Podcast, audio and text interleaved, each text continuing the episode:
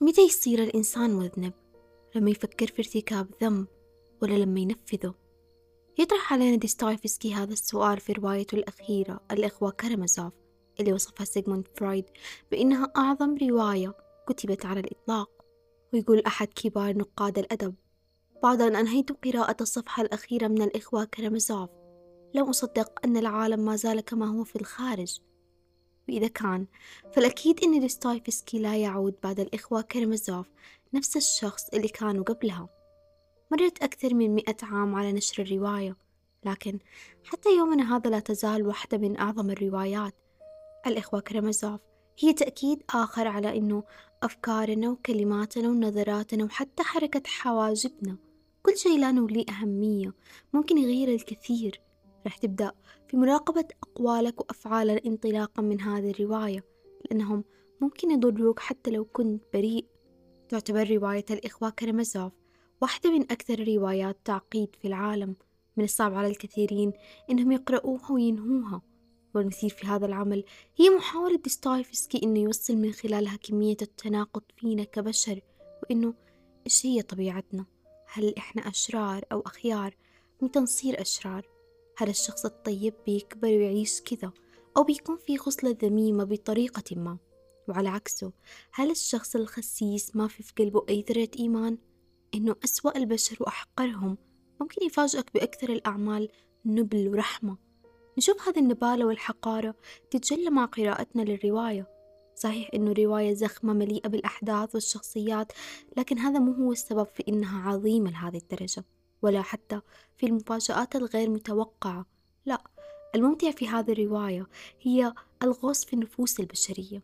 تجمع ما بين الفلسفة والدين والسياسة وعلم النفس. رح تكتشف معاها قد إيش الشر والخير ممتزجين ببعض.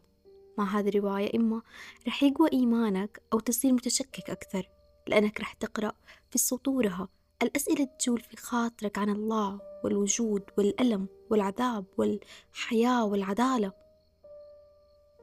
بطل هذه الرواية هو الابن الأصغر في عائلة كارامازوف اليوشا الراهب المبتدئ.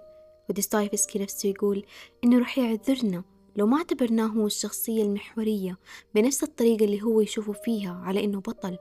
في ظني كانت شخصية إيفان محورية للغاية من أكثر الشخصيات الملفتة للنظر في الرواية. هذا التناقض بينه وبين نفسه إنه ورغم ادعائه بإنه ملحد إلا إنه ذاته متشكك يؤمن بالله لكنه يكره تصرفاته عنده منطق لكن مو شرط كل شيء يكون منطقي وهذا اللي ما قبل إيفان يفهمه لنهاية الرواية. نظرية إيفان هي إذا لم يكن الله موجودا فكل شيء مباح حتى الجريمة لأنه حينها تنفى الأخلاق. وهذه العبارة هي أساس الرواية. تبدأ الرواية مع العجوز فيودور كارامازوف. ذاك الإنسان البشع والسيء والمكروه من الكل لسلوكياته الغير أخلاقية.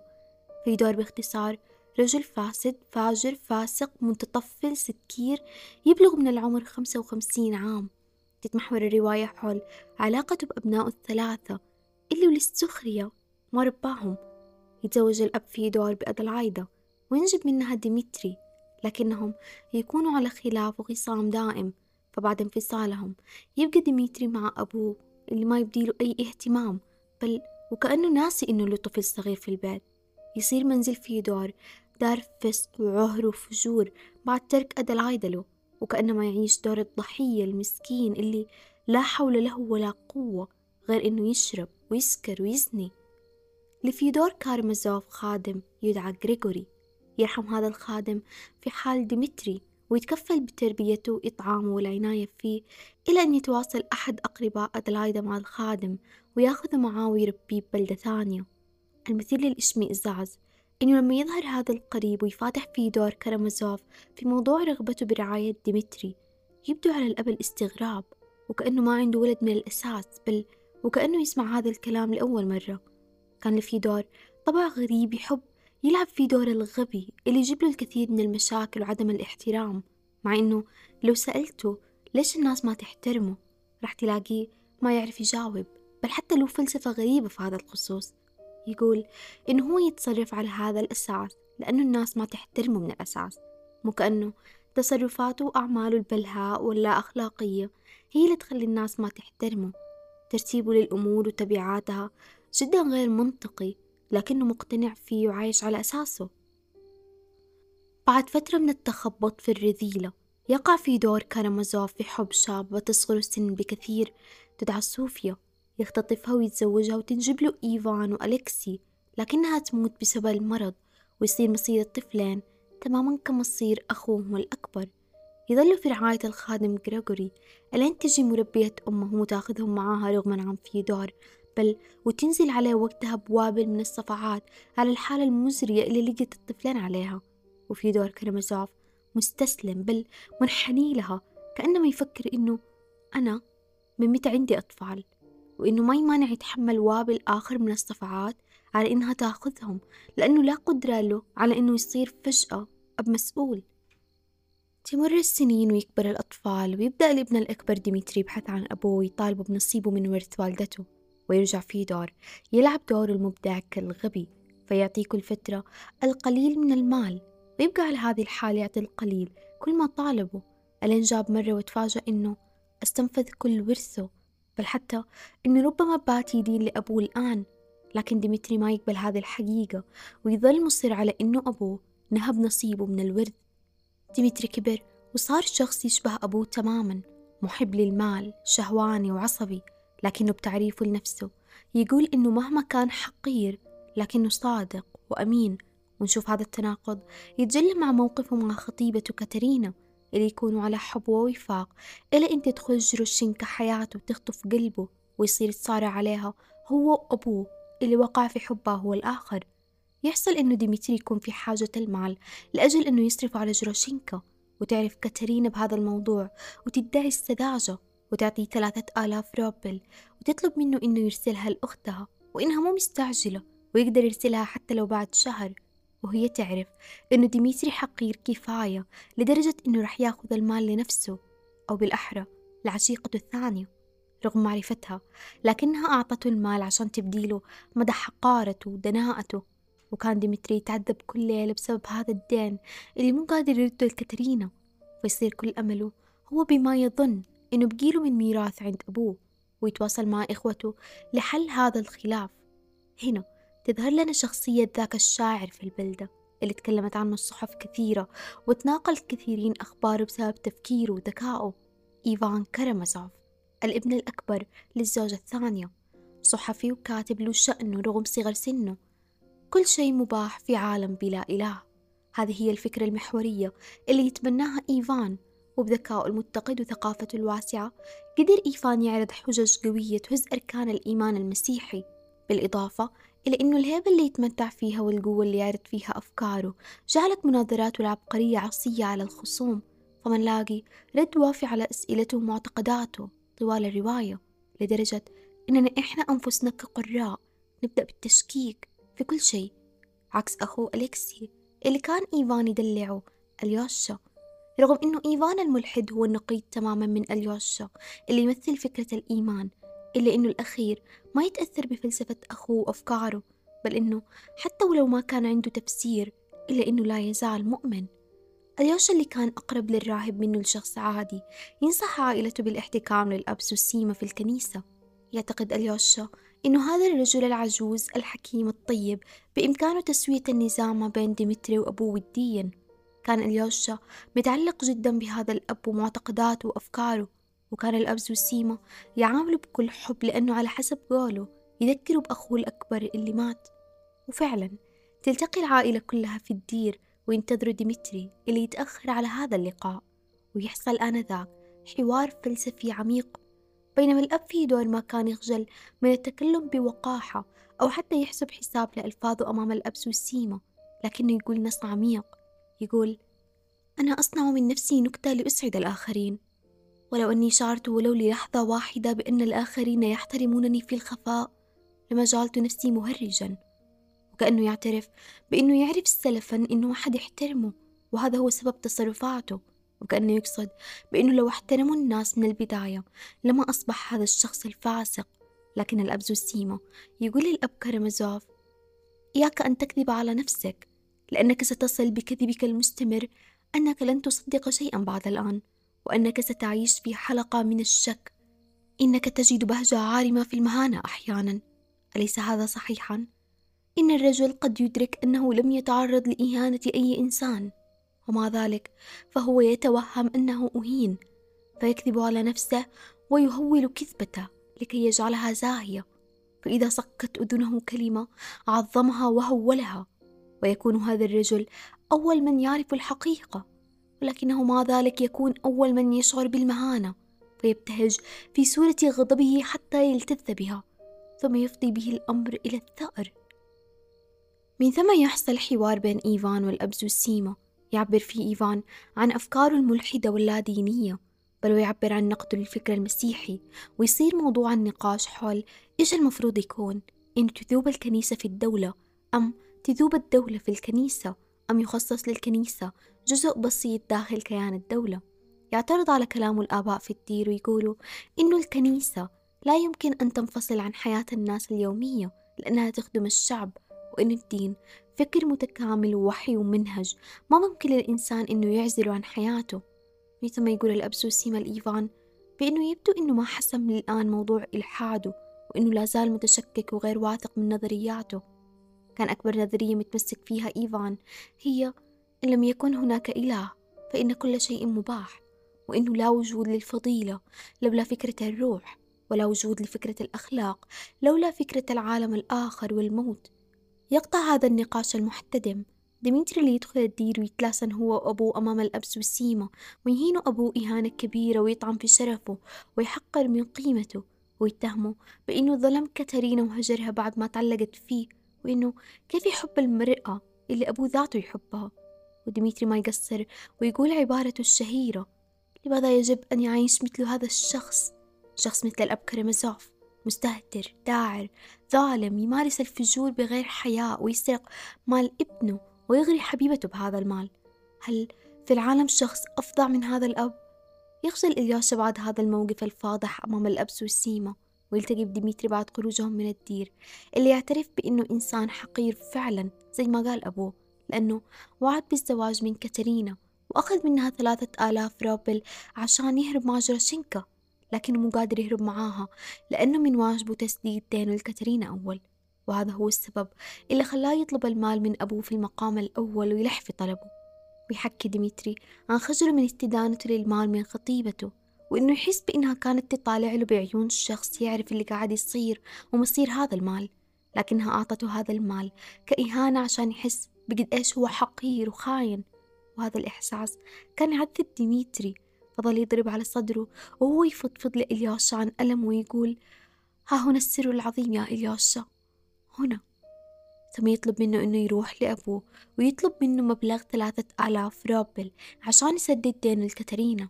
فيتوجه أليوشا لبيت أبوه ويقابل أبوه اللي كان في حالة سكر برفقة بافيل سمردياكوف. بافيل سمردياكوف هذا هو خادم مصاب بالصرع. اتبناه غريغوري خادم فيدور ولد سمردياكوف لامرأة تدعى ليزافيتا توفيت أثناء الولادة. كانت توصف بمجنونة البلدة وتعيش على الصدقة والإحسان من باقي السكان.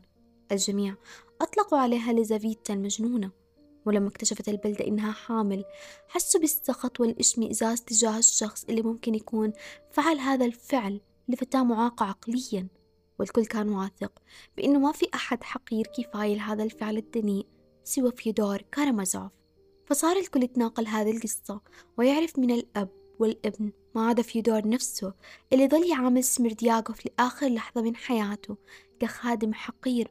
فلما أنجبت زوجة غريغوري الطفل مشوه دفنوا هذا الطفل وتبنوا طفل ليزافيتا المجنونة وسموه فيودور بنفسه بافيل سمردياكوف نشوف في هذا اللقاء قد إيش سمردياكوف متأثر بإلحاد إيفان كأنه أكبر جمهور له لأفكاره يقول إنه المسيح يقول إذا كان الإنسان مؤمن إيمان حقيقي وكامل فإنه يستطيع إنه يأمر الجبل بالتحرك فيتحرك الجبل من مكانه.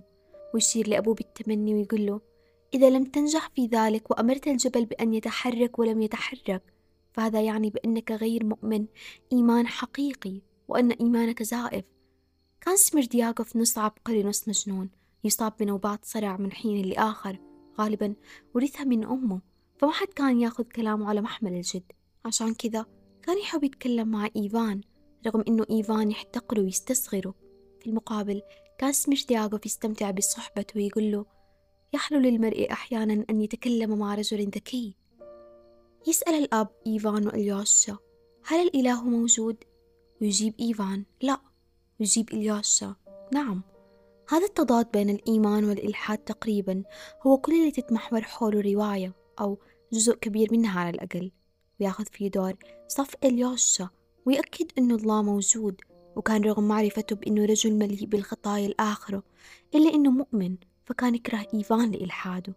يدخل وقتها ديمتري معصب ويضرب أبوه قدام الكل ويجره من رأسه ويضرب غريغوري اللي رباه واحتضنه ولولا لكان مشرد وربما ميت من الجوع. ويهدد ويتوعد ثم يترك البيت بعد ما يضربهم بدون ما يقدروا أخوانه يمنعوه لأنه كان قوي البنية.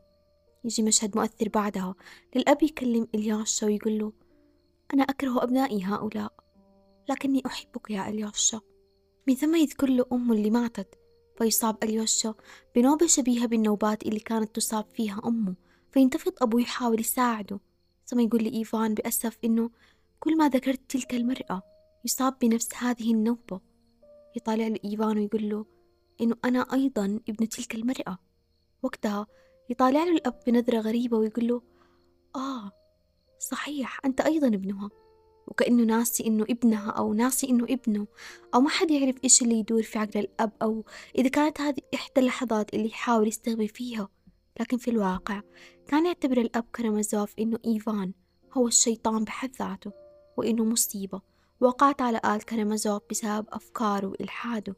فصحيح إنه هو ذاته رجل شهواني سيء بذيء إلا إنه يؤمن بالمسيح ومؤمن بكل ما قاله المسيح. لكنه ما يقدر إلا إنه يتبع شهوته وغرائزه. عشان كذا في هذا المشهد يمكن يلغي الأب وجود إيفان إنه أنت مو إنسان من الأساس أنت شيطان. وهذا الموقف يحس بنفس إيفان ويخليه فوق كره لأبوه يزداد كره له. يلتقي إلياشا بيوم بفتى يتراشق مع أطفال ثانيين بالحجارة ويحاول إلياشا فض هذا العراق. لكن الفتى الصغير يعض إصبع إلياشا ويهرب. إلياشا الأكثر من طيب ما يتضايق بل يتساءل إنه ليش؟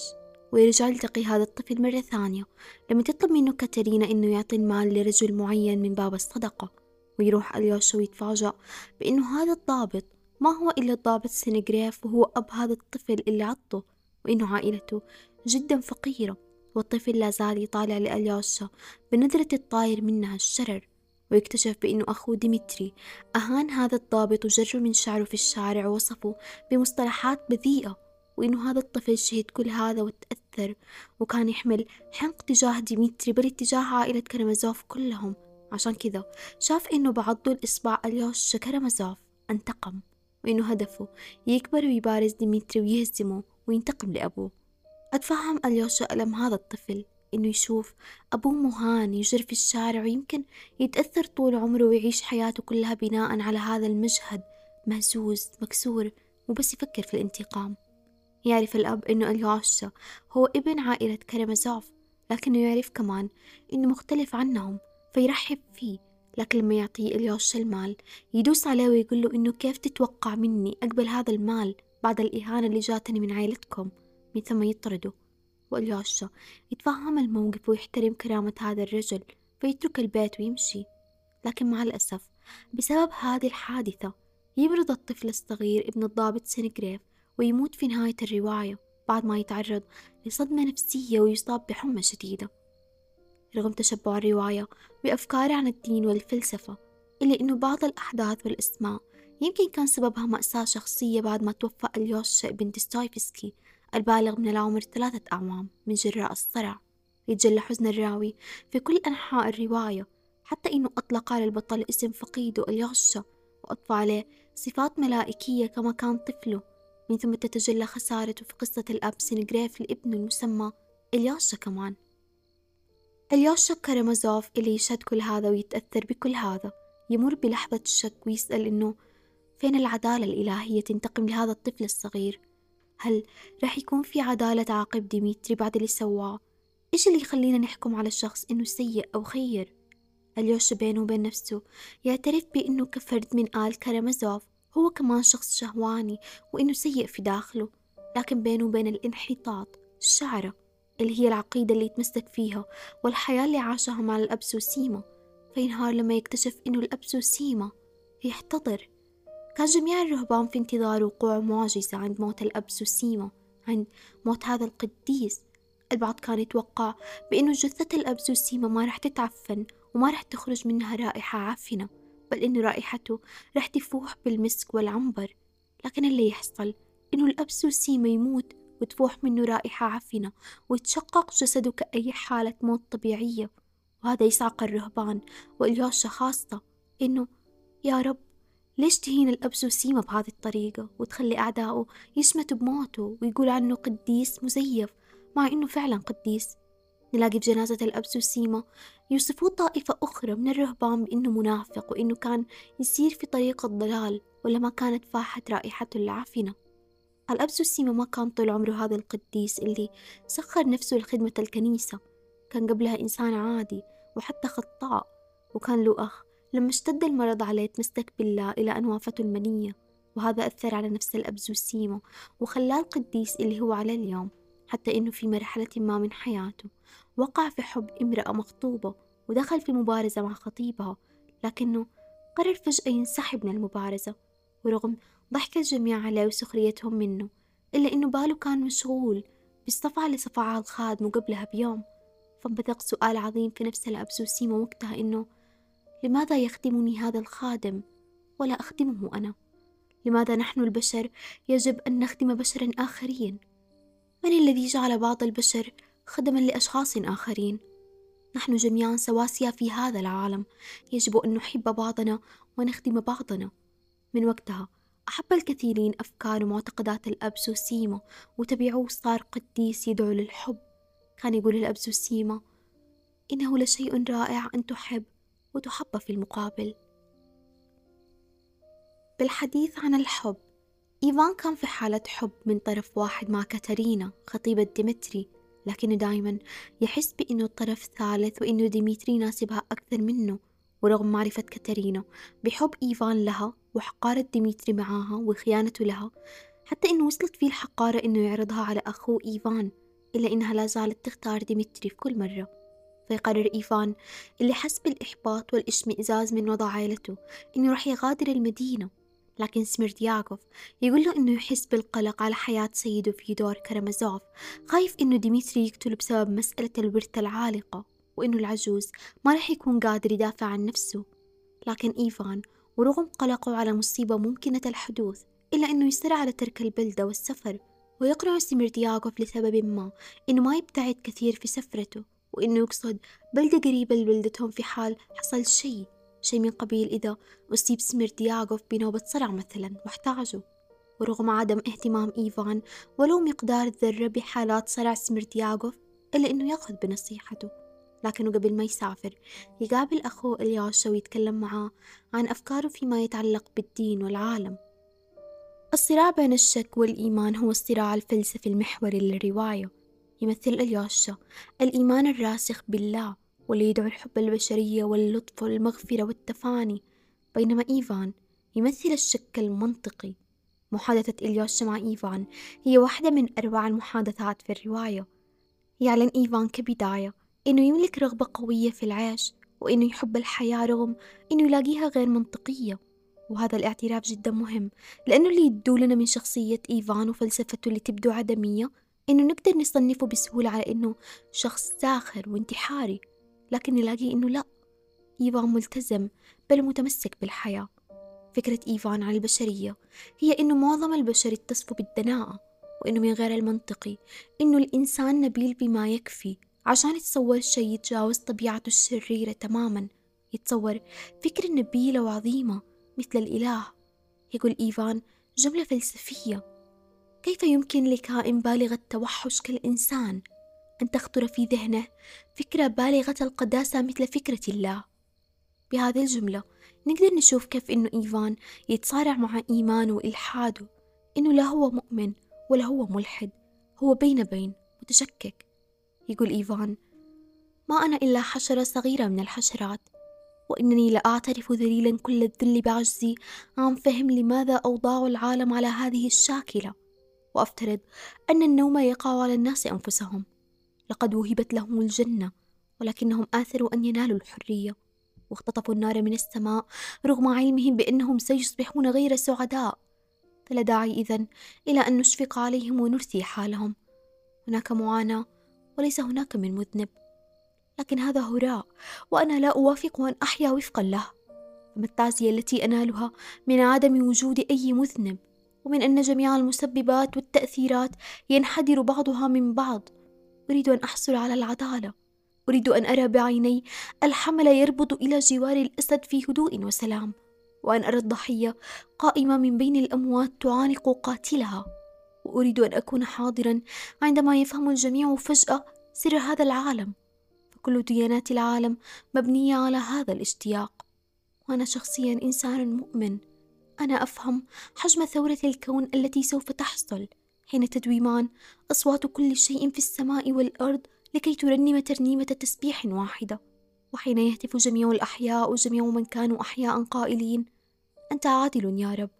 وعندما تحتضن الأم الجلاد الذي أمر الكلاب بتمزيق ابنها وسوف يهتف الثلاثة عندئذ بدموع. أنت عادل يا رب. عندئذ سوف تتجلى جميع الأسرار. لكن ما يستوقفني هنا بصورة فجائية. هو أنني لا أقبل بذلك الوئام. لا أريد أن أهتف يومئذ. أنت عادل يا رب. لا أريد وئاما. أفضل أن تبقى آلام هذا العالم بغير تكفير. أفضل البقاء بآلامي غير مكفرة وبغيظي خائبا حتى لو كنت مخطئا. يتمنى إيفان عالم يقدر فيه إنه يفهم الهدف من الحياة ويذكر نظرية إقليدس. وفقا لإقليدس فالقطان المتوازيان لا يمكن أن يلتقيا أبدا. فإذا قال له أحد إنه نفس الخطين المتوازيان ممكن يلتقوا في مكان ما في المالا نهاية وحتى لو شافوا بنفسه فلا زال غير قادر على قبول النظرية. عشان كذا يقول لإلياشا لست أرفض الله وإنما أرفض العالم الذي خلقه ولا أستطيع قبوله. مشكلتي هي لماذا يجب أن نعيش كل هذا الألم في سبيل يوم الخلاص والميعاد؟ لماذا يجب أن يموت الأطفال ويتعبوا ويتألموا حتى يعيشوا بيوم الحساب ويعودوا لأمهاتهن وتنتهي كل هذه الآلام دفعة واحدة؟ سبب عدم قبول إيفان للعالم هو معاناة الأطفال الأبرياء وهذه الفكرة حيرت الفلاسفة من بداية الزمان. إيفان ما يهتم بمعاناة الكبار وتبريره إنه أخطأت ومعاناتك هي عقاب خطاياك لكن الأطفال ما لحقوا يرتكبوا خطايا وبالتالي يصعب على إيفان فهم هذا العالم اللي يحتوي على كل الشر والمعاناة بحق الأطفال خاصة. يشوف إيفان بأنه وصف الإنسان بحيوان إهانة للحيوان نفسه فالحيوان يقتل بس من أجل الطعام ويقتل بسرعة بدون تفنن في قسوته تفنن الإنسان. لكن الإنسان يقتل ببطء وتعمد وغالبا بس من أجل متعته السادية بمشاهدة ضحيته تتألم. ويذكر قصص مريعة عن تعذيب الأطفال وإذا كان من العدل أنه يغفر لمثل هؤلاء الظلمة ومن يعطي أيا يكن الحق فإنه يغفر لظالم نيابة عن طفل ميت. من كل هذا الحوار نشوف قد إيش يحاول إيفان جاهد إنه يهاجم إلياشا باستمرار من كل الجوانب ويحاول يبعده عن إيمانه. يقول له أنت عزيز علي يا إلياشا لا أريد أن أسلمك لتعاليم راهبك الأب زوسيما. في أغلب الأحيان ما كان إلياش قادر على التصدي لحجج وانتقادات إيفان ولا كان عنده إجابات لأسئلته. فإيفان عنده عقل مدمر وهو كمان مدمر لإيفان نفسه. لكن نشوف مدى تمسك إلياشا بإيمانه وهذا اللي يخليه ينتصر رغم خسارة الأغلب الحجج لأن الحجج مو هي القضية بالضبط. الحجج هي مجرد قضية جانبية. فكل ما في هذه القضية الوجودية مو لنعتقد بأنه حقائق لكن كيف نتصرف ونواصل الحياة في هذا العالم؟ يعترض إيفان على فكرة الوجود كله وهذا النوع من ما نقول الإلحاد لكن حتى أصعب من الإلحاد والشرك بل بمثابة تحدي للرب. يؤمن بالله لكن عنده مشكلة مع الله. يشوف إيفان إنه لو كان يوجد إله فعلا فمن غير المقبول إنه يخفق أو يسهو أو ينسى أو يأذي أحد. يعترض على كيف يتصرف الرب ويحاول إنه كيف تقدر تسوي كذا؟ طبعا الله لا يظلم أحد والإنسان المؤمن يعرف إنه الله كامل وكل شيء خلق لحكمة والحكمة هذه تستحق كل هذا الألم والمعاناة لكننا كبشر نبغى نؤمن بقوانيننا وشروطنا ونبغى عالم بدون ألم أو نكد عشان نؤمن بوجود الله فيه ونعبده ونرضى بحكمه اللي مزعل إيفان هو إنه هل هذه الحكمة اللي الكل يتكلم عنها هل تستحق دموع طفل؟ في النهاية بعد ما ينتهي كل شيء وتنكشف لنا كل الحكم ويرضى الكل وحتى إيفان ذاته يرضى هل يستحق الرضا في ذاك اليوم؟ عذاب كل هذه الأيام؟ لكن اليوشا يقول له إن وجهة نظره هذه هي تمرد على الله. فيرد إيفان إنه لو كنت أنت يا الياشا مهندس المصائر الإنسانية وأحببت أن تبني عالما تجد فيه الإنسانية السعادة والهدوء والأمن أخيرا أفتشرع في هذا العمل؟ إذا علمت أنه لن يتحقق إلا إذا كان العذاب ثمنه هل تؤسس العالم بناء على دموع طفل صغير؟ اللي يبغى إيفان يوصله هو إنه العالم اللي خلق من أجل الناس ما المفترض إنه يقوم على معاناة الأبرياء. شخص زي إيفان ما يقدر يقبل إنه السعادة والانسجام الأبدي قائمة على حساب دم بريء. ولما يذكر إلياشا أخو إيفان بالمسيح اللي بذل دمه البريء من أجل الجميع يستفز إيفان عشان يروي قصيدته النثرية اللي أسماها بالمفتش الكبير. تصف القصيدة عودة المسيح للأرض في القرن السادس عشر عشان يطمن على شؤون البشر فتقبض الكنيسة عليه ويزجوه في السجن ويوجهوا له اتهامات ويدور بين المفتش الأكبر والسيد المسيح حوار يعد من أهم الحوارات في الرواية. يلقي المفتش الأكبر بجميع الذنوب والأخطاء والخطايا على كاهل المسيح مو هو اللي كان يبغى يمنح الإنسان حريته؟ مو هو اللي رفض عطايا الشيطان؟ مو هو اللي قال إنه ليس بالخبز وحده يحيا الإنسان ورفض ينصاع لإغراءات الشيطان؟ فحكم بكذا على البشرية بالحرية المرفقة بالفقر والبؤس والضياع. يلوم المفتش على كل ما يصيب البشر من مآسي وحروب ومجاعات. إنه ليش قرر يمنح الإنسان خبز السماء والحرية بدلا من الخبز الأرضي والأمان والاستقرار؟ هنا نلاقينا وقفنا عند السؤال الأزلي. الحرية أم الأمان؟ ما الكل قادر يكتفي بخبز السماء. كلنا كبشر رح ننساق خلف الشخص اللي يمنحنا الأمان والخبز والاستقرار. لما يعودنا الشخص بالاستقرار والأمان نلاقينا ما نبغى الحرية نبغى الخبز. الأقوياء بس هم اللي يقدروا يتمسكوا بالحرية على حساب الأمان. كان الفصل هذا مليء بالكثير من الأسئلة الجوهرية إنه هل ممكن إنه يكون الإنسان حر وسعيد في الوقت نفسه؟ هل الخبز السماوي كافي؟ هل ممكن يحل الخبز محل الحرية؟ يشرح المفتش الكبير نظريته ويقول إنه الناس يعانوا من عدم اليقين وإنه يبغى ينقذ البشرية من عذاب الاختيار وإنه إذا تم ترتيب هذا العالم وفقا لقواعد صارمة فرح يكون الناس ممتنين لمثل هذه العبودية ويطول حديث إيفان وأليوشا بهذا الخصوص اللي حسوا إنهم باتوا أقرب لبعض رغم إنهم ما يتفقوا مع بعض في كثير من النقاط. في ذاك الوقت كان ديمتري في حيرة. من فين يجيب الثلاثة آلاف روبل ويوفي بدينه لكاترينا عشان يقدر يهرب بعدها مع جروشينكا مرتاح البال ويدخل في دوامة بل ويحس وكأن الكل يتآمر عليه. يقول له الشخص بأنه المكان الوحيد للحصول على ثلاثة آلاف روبل هو مناجم الذهب يعني نجوم السماء أقرب لك. في هذا الارتباك يعتقد ديمتري أن جروشينكا راحت تزور أبوه كعشيقة في منزله. جروشينكا هي في الأصل فتاة هوى رغم إنها تتمنى لو تجد طريقة توبة لكن الموضوع مو بهذه السهولة. يتوجه ديمتري لبيت أبوه في حالة من الغضب حامل معاه مدقة نحاسية لكنه ما يلقى جروشينكا هناك فيهدأ باله. لكنه هو خارج يشوف الخادم غريغوري معاه المدقة فيعتقد إنه ديمتري جاء عشان يقتل أبوه فيحاول يمنعه بالقوة ويصير شجار بينهم. ينتهي بأنه يضرب ديمتري غريغوري على رأسه بالمدقة النحاسية. وبعد ما يتأكد إنه الخادم غريغوري ما مات يهرب من مكان الحادث ويبحث عن جروشينكا اللي كانت السبب في كل هذه المصيبة.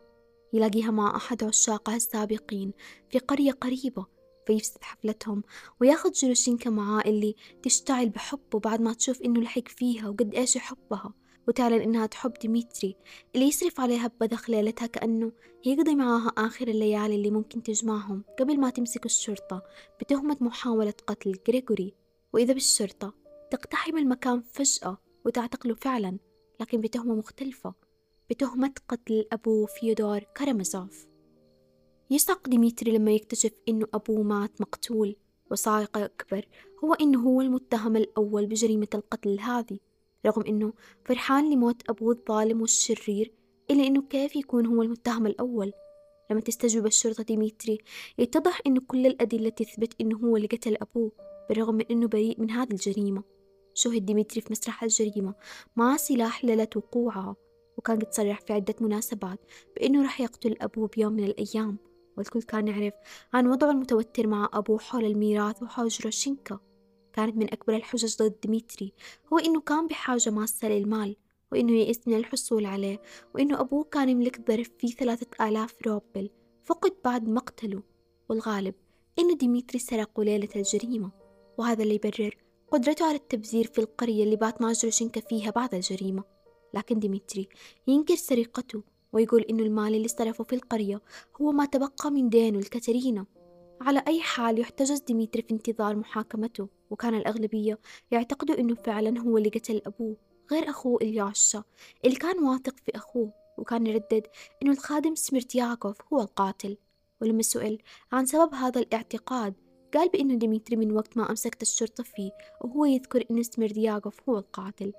ما اعتبرت الشرطة هذا الاعتقاد كدليل خصوصا إن سميردياغوف مجرد خادم مسكين بل وإنه أصيب بعد الجريمة بنوبة الصرع كانت هي الأسوأ في حياته ويرقد الآن في المشفى. يرجع إيفان للبلدة بسرعة بعد ما يعرف عن موت أبوه محاكمة أخوه. ما كان يهتم بشدة لديميتري ولا يهمه حاله ولا كان حتى يحب أبوه لكنه يحب أخوه الياشا اللي كانت تبرئة أخوه مهمة له. بل وكان تقريبا واثق إنه أخوه مستحيل يقتل وإذا قتل فمستحيل يكذب. هو هذا النوع من الشخصيات المتناقضة رغم دناءته. إلا إنه شريف وصادق. يقرر إيفان إنه يزور سميرتياغوف في المشفى ويفهم منه اللي حصل وسبب شك إخوته فيه بإنه هو اللي قتل أبوهم. لكن يلاقي سميرتياغوف في حال جدا ضعيف نحيف ومرهق بالكاد يتكلم. يسأله إيفان عن إذا هو اللي قتل أبوه فينكر سميردياكوف ويسأله إيفان عن كيف توقع قبل سفرته إنه في شيء سيء بيصير وإنه ديمتري بيقتل الأب كارامازوف والأغرب كيف تنبأ إنه بتجي نوبة الصرع في هذا الوقت بالتحديد؟ فطلب من إيفان إنه ما يسافر لمكان بعيد بل يبقى قريب. مع العلم أن سميردياكوف قال لإيفان قبل ما يسافر عن مقدرته على التظاهر بنوبة صرع في أي وقت يبغاه وإنه الكل رح يصدقه لو الظاهر بنوبة صرع لكن بمجرد الحالة المحزنة اللي يبدو عليها سميردياغوف الآن بات من المستحيل على إيفان إنه يكون على يقين بأنه سميردياغوف قتل أبوه من ثم الظاهر بنوبة الصرع عشان يتجنب الشبهات. لكن ظل عنده مجال كبير للشك بسبب كل هذه المعطيات ونظرات سميردياغوف وردوده اللي تغيرت كثير عن آخر لقاء بينهم. حتى يقرر سميردياغوف فجأة إنه يعترف لإيفان إنه هو اللي قتل فيدور كارامازوف وسرق الثلاثة آلاف روبل والأسوأ إنه يتهم إيفان بإنه هو كمان مذنب وشريك في جريمة القتل لأنه صرح ليلة الجريمة بإنه يتمنى يشوف أبوه ميت. من بعدها سافر عشان يبعد الشبهة عن نفسه. أو على الأقل عشان يهرب من مسؤولية حماية أبوه. في حال قرر أحد ثاني يتولى مهمة قتله عوضا عنه.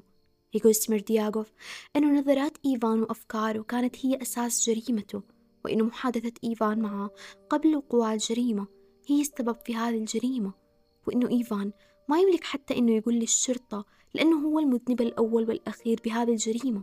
كان إيفان المدبر وسميردياغوف هو المنفذ وبس يقول له إيفان وهو يحس بالسخط إنه هل لهذا السبب قلت في ليلتها؟ يحلو للمرء أحيانا أن يتكلم مع رجل ذكي؟ يقول سميردياكوف إنه مو أنت اللي قلت إنه إذا لم يكن هناك إله فكل شيء مباح حتى الجريمة؟ وأنا ما سويت جريمة أنا سويت شيء مباح. كان سميردياكوف متأثر جدا بإيفان وآرائه حتى إنه كان ملحد مثله. بالإضافة كان بحاجة للمال عشان يغادر روسيا اللي يكرهها ويكره آل كرامازوف اللي يعيشوا فيها وخصوصا ديمتري للقسوة اللي كان يعاملوا فيها. وهو رغم إنه ابن كارامازوف إلا إنه مجرد ابن غير شرعي فما حد كان يحترمه ولا يضرب له حساب. عشان كذا كان يكره كل روسيا لأنه ما عنده أي فرصة يعيش فيها باحترام زي ما يتمنى. كانت جريمة سهلة تمنحه الحياة اللي يتمناها. ولشدة احترامه لإيفان وإعجابه في بل وتقديسه له. فهم بأنه قبول إيفان بالسفر على أنه موافقة ضمنية لإتمام الجريمة. يسلم سمرتياكوف المبلغ المسروق ويسرد له كل شيء كيف تصنع بحدوث نوبة الصرع وكيف أصيب بعدها بنوبة صرع حقيقية. لكن إيفان يلكم وينكر إنه كان نيته يوحي له بأي من هذه الأفكار وإنه مجرم بل شيطان ورح يقول للشرطة عن كل شيء دار بينهم في هذه الليلة. يرجع إيفان للبيت وهناك يبدأ ما أعتبره واحدة من أعظم النصوص في الرواية. يبدأ المشهد بتنبيه من الراوي إنه إيفان على وشك أن يصاب بنوبة حمى بعد كل اللي حصل. كان إيفان قد زار طبيب شخصه بأنه مصاب باضطراب دماغي وحذره إنه من الممكن تصيبه هالوسعات كان إيفان جالس في غرفته وحالته أقرب ما تكون للهذيان. لما لاحظ وجود شخص في الغرفة دخل بدون علمه. كان هذا الشخص هو الشيطان. كان على هيئة جنتلمان روسي في الخمسينيات من عمره تقريبا. يبدو من وصف ثيابه بأنه غني. كانت العديد من أوصاف الشيطان تتشابه مع أوصاف فيودور كرامازوف والد إيفان. يصف ديستويفسكي الشيطان بكلمة طفيلي وهي كلمة استخدمها قبل في وصف أب إيفان.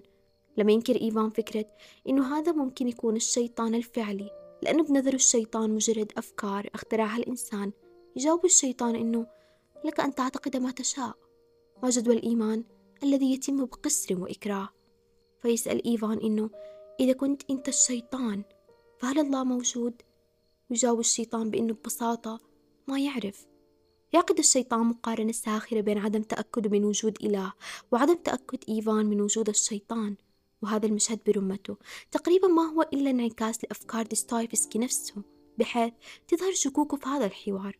يحاول إيفان يقنع نفسه. أو الشيطان الماثل أمامه بأنه هلوسة من دماغه المريض. بلحظة من عصبية إيفان يقول للشيطان أسكت وإلا ركلتك. وهنا ينتهز الشيطان الفرصة. ويحط إيفان في حيرة أكبر من الحيرة اللي هو فيها أصلا ويقول له إذا كنت تريد أن تركلني فمعناه أنك أصبحت تؤمن بوجودي. يرد عليه إيفان إنه ما أنت إلا أنا. إيفان الملحد وهو يشوف ويكلم الشيطان بينما هو أثناء حواره للشيطان ينكر وجوده ويكرر عليه مرارا إنه ليس سوى ذاته. هذا المشهد يذكرنا بحوار الراهب مع عزازيل في رواية عزازيل ليوسف زيدان. لكن اللي صار هنا هو العكس تماما. في عزازيل كان الراهب يظن إنه الشيطان بذاته هو اللي يشجعه على كتابة اللي يكتبه. ثم نتفاجأ بأنه الشيطان يقول للراهب بأنه ليس سوى ذات الراهب نفسه. بينما هنا نلاقي العكس تماما. فبينما إيفان هو الملحد بالتالي ما يؤمن بوجود الشيطان وينكره تماما كما ينكر الله يظل يقدم الأدلة والبراهين لشيطانه على إنه غير موجود وإنه ليس سوى ذاته. نلاقي الشيطان يأكد على إنه حقيقي.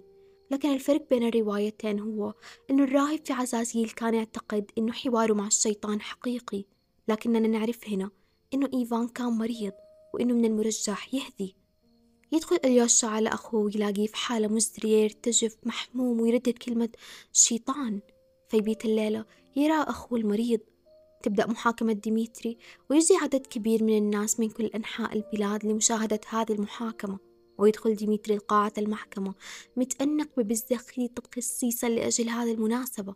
وكأنه يرفض أنه يتم إذلاله بعد كل هذا العمر وبعد مسيرته. كضابط سابق. رغم أنه عند ديمتري محامي ممتاز إلا إنها قضية صعبة الفوز. الادعاء عنده عدد من شهود الإثبات شهاداتهم على ما يبدو هي أدلة دامغة ضد ديمتري غير إنه الدفاع الماهر يشوه سمعة هذول الشهود واحد تلو الآخر ويظهر دوافع خفية لكل واحد فيهم. خصص ديستايفسكي في رواية الإخوة كرامازوف 14 فصل للمحاكمة بس مع اعتذار منه إنه ما رح يقدر يذكر كل التفاصيل والأحداث. والسبب هو تأثر ديستايفسكي بمحاكمته الحقيقية والحكم عليه بالإعدام.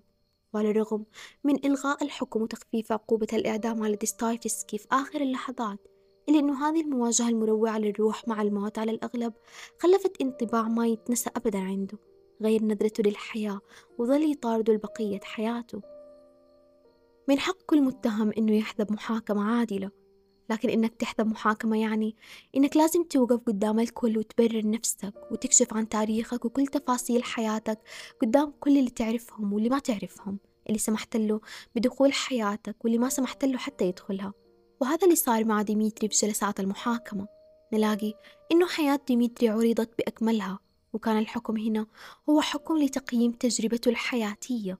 إنه حتى لو ما قتل أبوه لكنه مذنب كشخص شخص مثله ما ممكن يكون بريء. يدافع اليوشا بحرارة عن شقيقه من على المنصة ويأكد إنه أخوه ما قتل أبوه ولا سرق وإنه صادق في كون المال اللي صرفوه في القرية هو المال اللي أعطته له كاترينا لأنه يذكر حديثهم لما كان يقول له ديمتري ها هنا السر العظيم يا إلياشا ويضرب على صدره.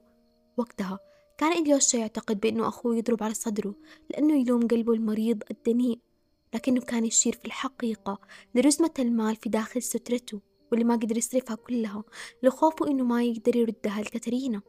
تطلع كاترينا وتلقي بكلمة مؤثرة عن طبيعة ديمتري النبيلة وكيف وقف معاها من قبل. في أكثر وقت أحتاجته فيه وإنها ما تحمل أي حقد أو ضغينة تجاهه بخصوص المال اللي ما رجعوا لها لأنه قدم لها أكبر منه بكثير في وقت مضى. ثم يجي إيفان لقاعة المحكمة. بعد ما تأجلت شهادته بسبب مرضه يجي ومعاه المال اللي سرقه سميردياكوف ويتهمه بقتل أبوه. وإنه اعترف له بالجريمة شخصيا لكن فجأة يوصل خبر للمحكمة بإنه سميردياكوف شنق نفسه وانتحر. كيف؟ للشخص اللي يشتبهوا فيه أفراد العائلة إنه يدلي بشهادته ويعترف بجريمته إذا ما كان على قيد الحياة أساسا. انتحر. سبردياغوف الخادم الحقير اللي ما كان يبدو حتى نادم على فعلته. كيف ينتحر وليش؟ يمكن تكون ردة فعل إيفان أربكته. إيفان اللي وضع في رأسه فكرة إنه كل شيء مباح ثم غضب بدون سبب لما ارتكب الجريمة اللي بالكاد تعتبر جريمة.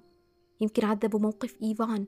كان يعتقد بالبداية إنه يساعده هو وإلياشا مع علمه يقينا إنه إلياشا بعيد تماما عن قبول هذه البادرة اللطيفة منه بقتل أبوه ولو كفكرة. لكن إيفان مو كذا. ردة فعل إيفان الغاضبة أربكته وغيرت في خطته فآثر تحطيم كل شيء بما فيها نفسه هو. خاصة بعد ما سلم المال اللي كان رح يخرج لأوروبا لإيفان ما بقيله من خطته شيء عاد تدمير كل شيء.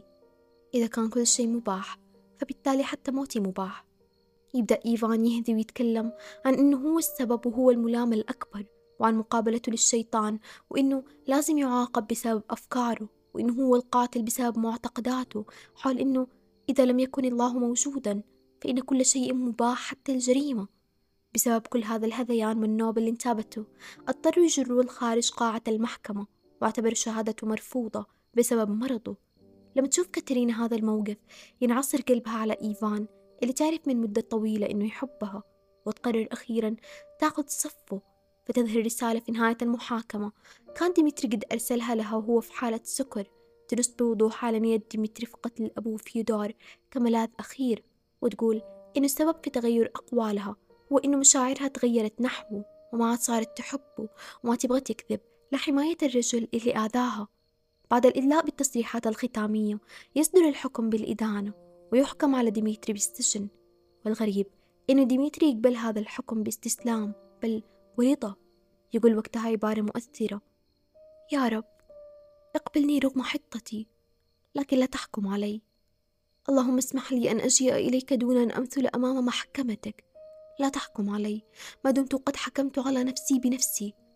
لا تحكم علي لأنني أحبك يا رب. اللهم إنني خبيث دنيء ولكني أحبك. وحتى في الجحيم إذ أنت أرسلتني إلى الجحيم سأظل أحبك وسأظل أهتف لك بحبي إلى الأبد. رغم محاولة إيفان إنقاذ ديمتري من السجن وفشله كان سبق جهز خطة لهروبه لكن بعد ما أصيب بحالة عصبية في قاعة المحكمة صار عاجز عن تنفيذها. يحاول إلياشا يخفف عنه ويقول له إنه ما ينبغي إنه يحس بالمسؤولية على الجريمة مرتكبها. لكن إيفان حاس بذنب غريب حاس بالسخط على نفسه وعلى كل اللي اعتقد بيوم واللي ما اعتقد فيه وإنه رغم إنه يكره ديمتري وما يحترمه إلا إنه يحس بالأسف إنه ينسجن بدلا عنه وهو المذنب الأكبر. ديستايفسكي مفتون بفكرة الأضداد يحط الشخصيات والأدوار في مواقف متعارضة ومتناقضة. الأفكار والفلسفات والمعتقدات يعارض بعضها البعض فرغم كره الأبو والأخو الأكبر إلا إنه إيفان يتهم نفسه لأجل العدالة اللي ما كان هو ذاته مقتنع إنها موجودة. كان إيفان يرتجف خوفا من نفسه اللي كانت تتمنى موت الأب ويحس إنه المسؤول الأساسي بسبب هذه الأفكار. كان نادم على جريمة ما ارتكبها بيده لكنه ارتكبها بقلبه وأفكاره. بعد الحكم عليه يرحب ديمتري بهذه الفرصة عشان يتطهر ويصير رجل جديد بعد كل الخطايا اللي ارتكبها في حياته. كان كل خوفه من إنه يظل في المنفى في سيبيريا لبقية حياته. وكانت أمنيته إنه يرجع لوطنه قبل ما يموت. يقول لألياشا أنا لا أخشى من الأشغال الشاقة يا أخي وإنما أخشى أن يموت هذا الإنسان الذي ولد في بعد كل هذه الأحداث. أخشى أن أفقد هذا النور الذي وجدته في آخر النفق. تنتهي الرواية مع جروشينك اللي تدخل في حالة صدمة وتظل مرافقة لديميتري اللي يتم اقتياده للسجن. ونشوف الكل وهم شامتين فيه كارهين له وعائلته بأكملها. تنتهي. مع إيفان اللي لا زال مريض وكاترينا اللي لان قلبها له صارت تحبه ومتعلقة فيه وتعتني فيه في بيتها رغم كل القيل والقال اللي كثر في حقها. مع اليوشا اللي لا زال يدعو للحب والرحمة والخير على خطى الأب زوسيما ما هو الجحيم؟ يعرف ديستايفسكي الجحيم بأنه أن لا تكون قادرا على أن تحب من جديد. يزور أليوشا الأطفال الصغار اللي كانوا يتراشقوا بالحجارة مع ابن الضابط سينجريف اللي مات من قهره على أبوه. يلاقيهم غرقانين في الأسى والحزن لكنه يذكرهم بكلمات الأب سوسيما عن الحب والتفاهم والمسامحة والجحيم. الجحيم ألا تكون قادرا على أن تحب من جديد؟ وهم قدروا يسامحوا هذا الطفل ويحبوه رغم إنه آذاهم وآذوه في الماضي. كان إلياشا إنسان عادي لا هو ملاك ولا راهب ولا قديس وكان ديستايفسكي شغوف بالإنسان العادي لدرجة إنه كان بطل الرواية. إنسان بسيط وعادي ويمكن بريء أو ساذج في كثير أحيان. يقول ديستايفسكي إنه عشان نكون سعداء نحتاج قدر من السذاجة الذكاء والثقافة تخلي حياتنا أكثر تعقيد. الناس الأذكياء والموهوبين هم أقل سعادة من الناس السذج. يقول إنه الوعي والعقلانية تؤدي للعدمية في أحيان كثيرة. ديستويفسكي لا يؤمن بالقداسة ما يؤمن بالشر المطلق. كل إنسان قادر أن يكون أيهما لكن في أغلب الأحوال يحاول يوازن بينهم. لو قدرنا نقسم الناس للطيب وخبيث رح نتخلص من الأشرار وينتهي الموضوع. لكن الخير والشر ممتزجين داخل قلوبنا وعقولنا. رسالة دوستويفسكي في الرواية هي؟ من الأفضل إنك تكون جاهل أو غبي وفي نفس الوقت إنسان جيد على إنك تكون ذكي وناجح لكن شرير. كل اللي تحتاجه هو حياة بسيطة. متى يصير الإنسان مذنب؟ لما يفكر في ارتكاب ذنب أما لما ينفذه.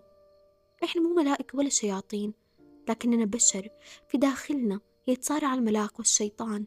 ممكن ننكر في البداية ونقول إنه مستحيل نكون بقبح بعض شخصيات الرواية لكن بعد فترة رح تلاقي إنك إلا ما قد خطر بذهنك بعض الأفكار اللي جارت في عقول الإخوة كرمزوف في النهاية فإحنا مو ملائكة ولا شياطين إحنا بشر. رح نظل نرتكب الأخطاء والمعاصي لكننا كمان بنحاول جاهدين إننا نتمسك بنسختنا الإنسانية النبيلة المؤمنة.